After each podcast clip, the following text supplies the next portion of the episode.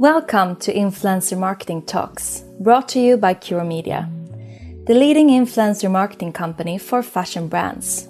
This is your weekly podcast to learn more about influencer marketing and social media in right around 15 minutes. I'm Sanna Oudmark, head of marketing at Cure Media, and in this week's episode, we are so proud to present Elisabeth Peregi, CEO at one of Sweden's true heritage brands within the clothes and apparel segment, Kappahl, founded in 1953 and today one of Scandinavia's leading fashion retailers. Elisabeth will share her thoughts on how the retail landscape currently is changing and how retailers, like themselves, need to adapt to these new consumer behaviors. We will also get some really interesting insights into the company's ongoing transformation and expansion journey how to move from the more traditional retail scene to stay competitive and at the forefront also in the online space.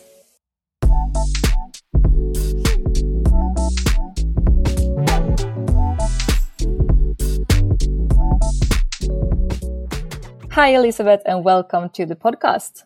Thank you. Nice being here. Great to have you here. And before we jump into all my questions, could you just start by telling us a bit about yourself and about Kappahl?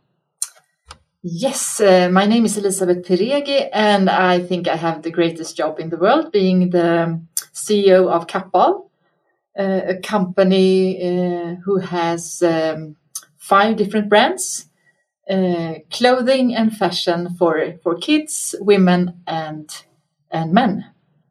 And you are operating in many different markets as well. Exactly. So we have uh, stores, both online and, off- and, and physical stores in, in Sweden, of course, Norway, uh, Finland, uh, Poland, and UK. And we also deliver to Denmark. We are proud of that. I am a quarter Danish, so that's that's good. My first question: During the pandemic, most retail companies saw a significant decline in sales but actually, Kappahl was one of the few that managed to maintain roughly the same profitability, mm. even with decreased sales, mm. which is amazing. And now, when we are we are recording this in the end of August, and we are finally and hopefully starting to see the light at the end of this long funnel. Mm. Uh, what would you say was your recipe for handling the pandemic with such good bottom line results?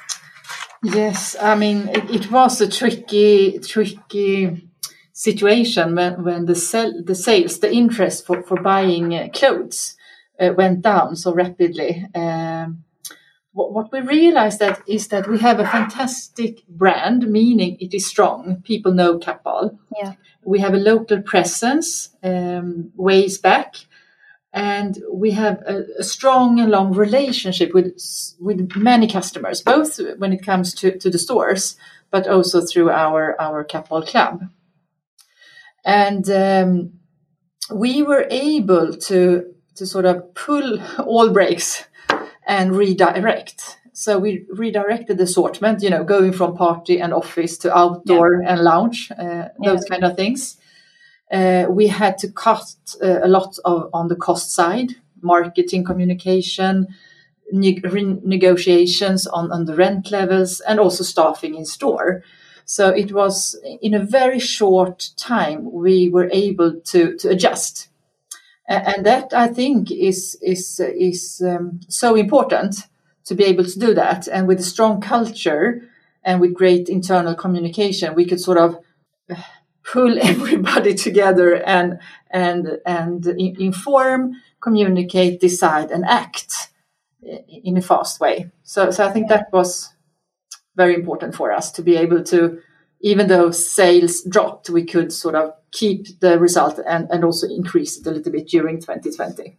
Yeah, yeah, that's of course a big challenge when you're a big company with many people mm. compared to if you're a smaller brand that is, you know, less people. It's easier to make fast changes. But exactly. So we are. I mean, j- just for everybody to know, we we have 360 stores we are in, in we are have I mean, operate in, in 10 countries, including the, the production side, mm-hmm. and roughly 4,000 people working at Kappahl. So, so it, it's, it's quite some some Quite amount of sort of communication Yeah. and contacts. Quite a ship to steer. Mm. That's, that's for sure. Yeah, as a result of the pandemic, the new retail landscape is a fact, and the digital shift from the physical store to e-commerce has truly accelerated. Um, so, in Kappahl's case, what would you say are the major changes you see in the retail landscape right now, and how do you at Kappahl adjust to these changes? Mm, a very, very interesting question. I, think these changes have been around for, for some time now, uh, and it's about what consumers buy, um, both when it comes to how often uh, we buy fashion uh, and, and, and clothing to ourselves and our, our children, um, and, the share of, of of the customer's wallet, so to say. How much money do we as cus- uh, consumers spend on, on, on various things? So that shift has been around for, for some time. And also how we shop. When do we sh- like to shop? When do we take the decisions on, on, on buying that, that t-shirt or that jacket? And that has been, I mean, twenty four seven as always. I mean, uh, we are we are we are sort of consuming around the clock, uh, and we also, um, I mean, when it comes to our customers, many of our customers went uh, from shopping in, in, in the stores, the physical stores, to to shop digital, and that for many of our customers that was the first time during the pandemic. Yeah. So a, a very large share of our total sales comes come from the stores, and, and a very small share came from the online business, the the, the online store, and that has of course um, changed a lot during 2020, and now in 2021 we can see that many of our customers they really enjoy. Uh, visiting the stores again, talking to, to the people in the store, uh, the staff and and um, looking and trying out their outfits. Yeah, that's what I think is, is the the major shift. Yeah, and it's interesting that you mention the thing about always on. Like a couple of years ago, we we purchased maybe only for the big seasonal happenings, like we changed wardrobe every season or at least updated it. But now, because it was only when we went to the store or opened a fashion magazine when we mm-hmm. were in that mindset. But now it's Instagram and it's social media. We're always in a mm. like shopping spirit, which mm-hmm. is dangerous, but also an opportunity, of course. Yes, I, would just like to add to that that the constant on behavior I think is also um, moving into to to conscious shopping. I mean, we buy in a more conscious way. Yeah. Uh, Yeah. and not like I mean going from shopping as a as a entertaining uh, as an entertainment is something that I shop when I need it, but I but I need it more often perhaps than every season, um, uh, and also that I, I think uh, um, customers are more sort of conscious in from whom they buy, what the brand and what, what it stands for, and, and the sustainability work that all brands are now working on. Uh, and also that uh, the outfits that we buy, we want to use them for, for a longer time, uh, not only for one or two occasions. And that I think is a very positive development Yeah. um, Definitely. being very flexible in the shopping pattern. But when when when I buy it, I, I want to use it and I want to take care of it and I want to wash it very sensitively and and perhaps pass it on when when, I don't use it anymore to somebody else or or sell it or Yeah. even rent rent an outfit if I don't uh, use it for more than one or two times. I think Yeah. the- there's also a big consumer shift in i mean in shopping behavior Yeah. and um, that is very positive and that is needed of course Definitely, if we look what's happening in the world, and I think the younger generations are so aware of this as well. Like, fast fashion is probably not the way to go No. for retail brands. That's interesting, and yeah, that's one thing. What else do you think will be critical for retail brands like yourselves, like both physical and online, to stay competitive now when everyone is competing for the same audience's attention? Mm, yes, uh, and that is that is also a very very good question. I think it's it's very much about uh, understanding and being curious uh, on, on on the customer group and and having a dialogue that is ongoing. Uh, I mean, always being interested in asking questions and adjusting to the new shopping needs and shopping behaviors.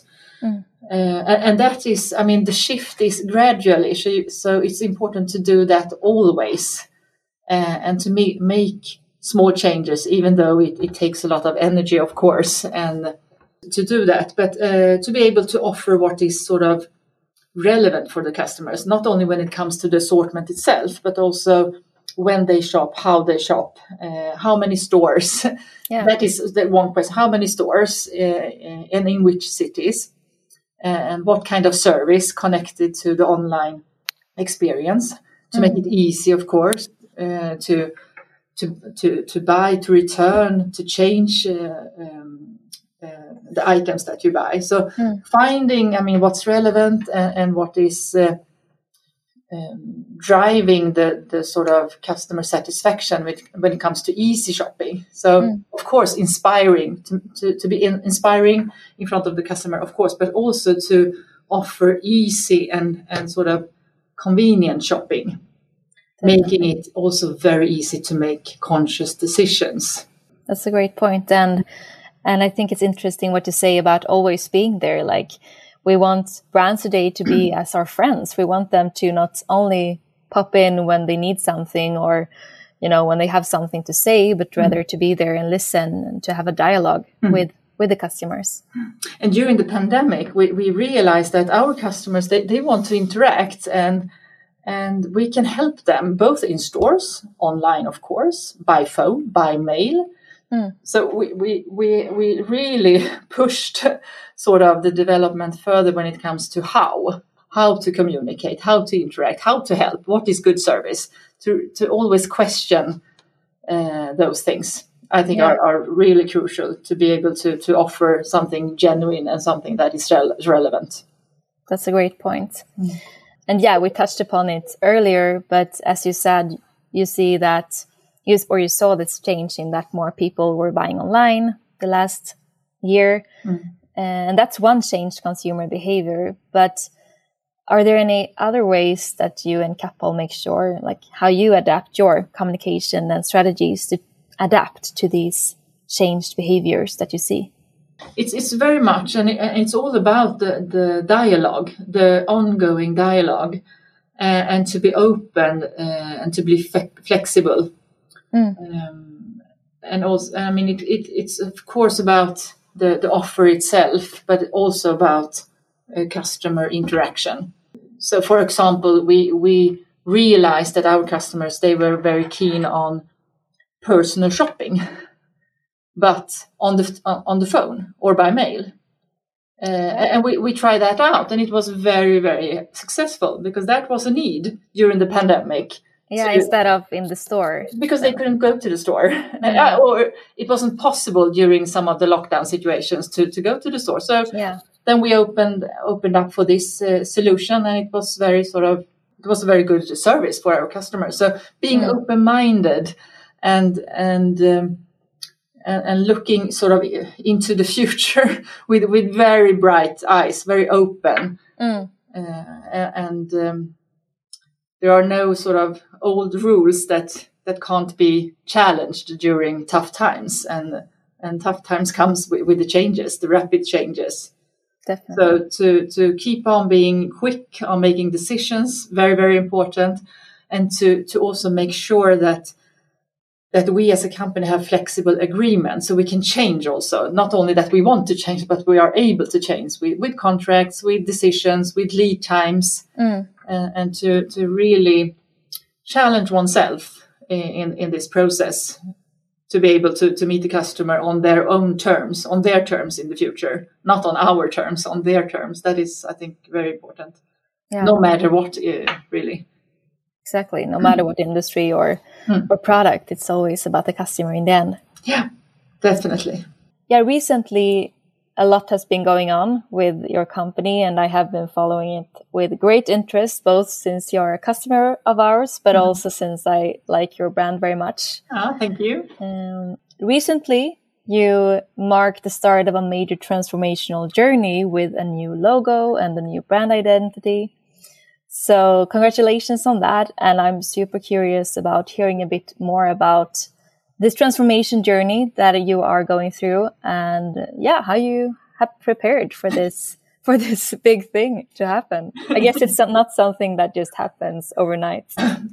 No it's not. It has been an ongoing transformation for for some years now. Uh, it started before the pandemic uh, already and and it's it's a lot about making sort of Kappahl ready for the future making it i mean we are a company that has been around for some time and we want to make sure that we can also um, be strong in the future, being relevant to our customers and to to be ready to grow outside. I mean, the Nordic countries, um, new with new country, with new markets, new challenge uh, channels, and also with, with strong brands. So we decided to to sort of um, uh, rework uh, the Kappahl brand and, and, and the brand strategy for Kappahl. Uh, and that was then the result with the, with the logo. And that is just the first. And, and we have also, uh, we are also launching a visual ID and then it, then we will also work on the communication concept, of course. So mm-hmm. there will be a lot of changes going forward.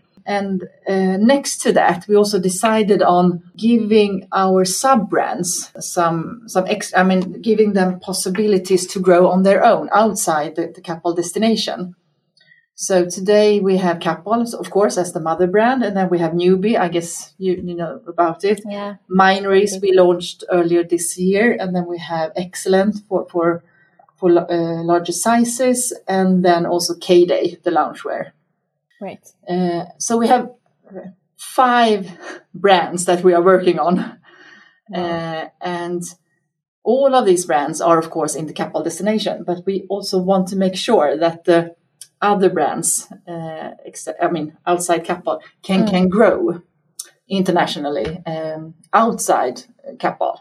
Right. So yeah, that's quite a challenge, of course. That is quite a challenge. Keep yeah. them together, but still apart. Exactly. So, but back to Kappahl then, and the logo and, and the work with that, the transformation. Uh, we we have worked a lot on finding uh, the soul of Kappahl.